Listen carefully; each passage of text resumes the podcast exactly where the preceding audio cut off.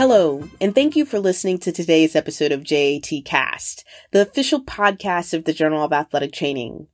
My name is Shelby Baez, and I will be taking over hosting duties from Luke Donovan for this month.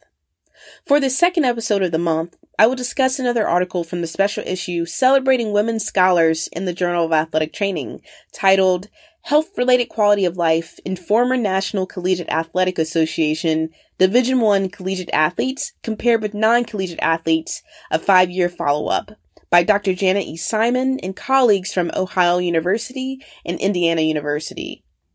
As a reminder, the article discussed today can be found on the JAT website, natajournals.org. And please remember that all content from JAT is open access to all readers thanks to funding from the National Athletic Trainers Association. First step surveying the scene. Participation in athletics can lead to improved cardiorespiratory fitness, enhanced muscular strength and function, and decreased risk of disease.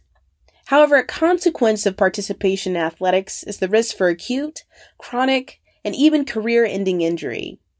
Additionally, because of the competitive nature of sport, athletes may subject themselves to unhealthy behaviors that can lead to the development of an inactive lifestyle, chronic disease, and reduced life satisfaction. Previous researchers have found that former Division 1 athletes had decreased health-related quality of life after retirement from sport when compared to non-collegiate athletes. However, most of this work was cross-sectional and did not track changes over time in these cohorts. These research groups have suggested that former Division 1 athletes may continue to experience decreases in health-related quality of life, and plans for lifelong health and well-being need to be introduced in this population. However, longitudinal studies need to occur to enhance our understanding of the progression of health-related quality of life in former Division 1 athletes prior to the introduction of these interventions. Therefore, the, the purpose of this study was to determine the current health-related quality of life in former Division 1 athletes compared to non-collegiate athletes as they continue to age. The authors hypothesized that former Division I athletes would experience a decrease in health related quality of life when compared to non collegiate athletes at the five year follow up.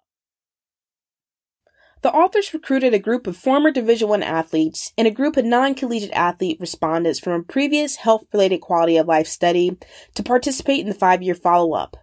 Participants were between the ages of 45 and 70 years old and either one participated in an NCAA sanctioned Division One sport, or two attended the university but were not involved in sanctioned athletics. A former Division One athlete was defined as a person who competed in an NCAA Division One sanctioned sport for at least one season, and a non-collegiate athlete was defined as an individual who did not pursue an NCAA Division I sanctioned sport, but who participated in an intramural, club, or recreational activity on a regular basis while attending the university. A total of 456 individuals were contacted. Individuals were emailed a link to a survey where former Division 1 athletes were directed to the former Division 1 athlete survey and non-collegiate athletes were directed to the non-collegiate athlete survey. All participants completed the demographic questionnaire and the patient reported outcome measurement information system or PROMIS scales. The demographic questionnaire consisted of anthropometric measures and assessed current lifestyle, physical activity, and osteoarthritis diagnosis. The PROMIS consists of five generic health related quality of life domains, including physical function, fatigue, pain, emotional distress, and social function. The survey was open for six weeks and email reminders were sent every two weeks. Here are the results. A total of 232 former Division I athletes were contacted with a total of 193 responses received. For non-collegiate athletes, 225 participants were contacted, from whom 169 surveys were returned. From a demographic perspective, the former Division 1 athletes weighed more, were taller, and performed less aerobic and anaerobic activity than their non-collegiate athlete counterparts.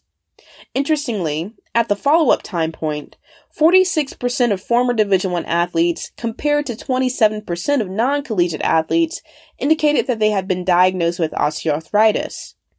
44% of former Division 1 athletes compared to 20% of non-collegiate athletes felt limited in their daily life, and 88% of former Division 1 athletes compared to 49% of non-collegiate athletes felt limited during physical activity.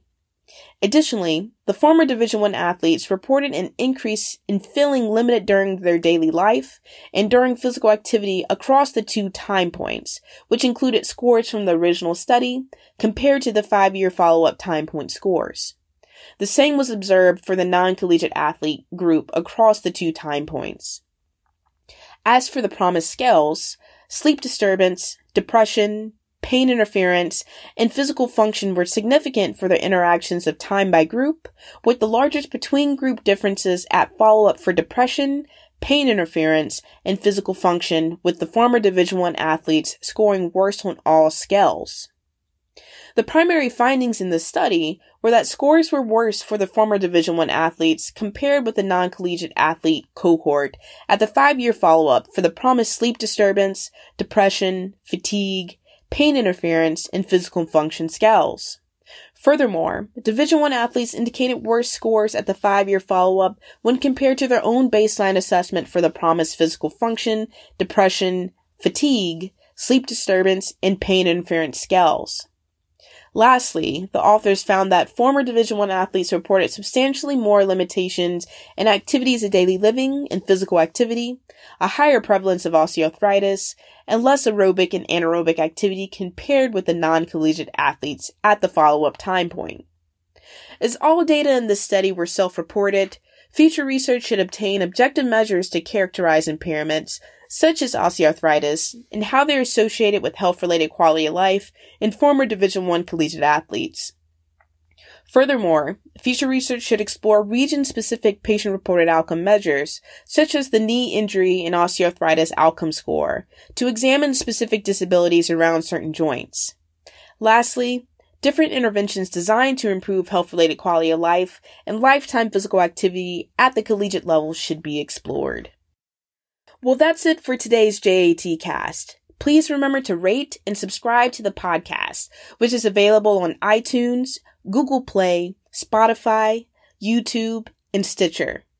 You can find out more information about upcoming podcasts and other JAT events on our Twitter, Facebook, and Instagram accounts at JAT underscore NATA. Thank you for listening and keep a lookout for next month's JAT cast.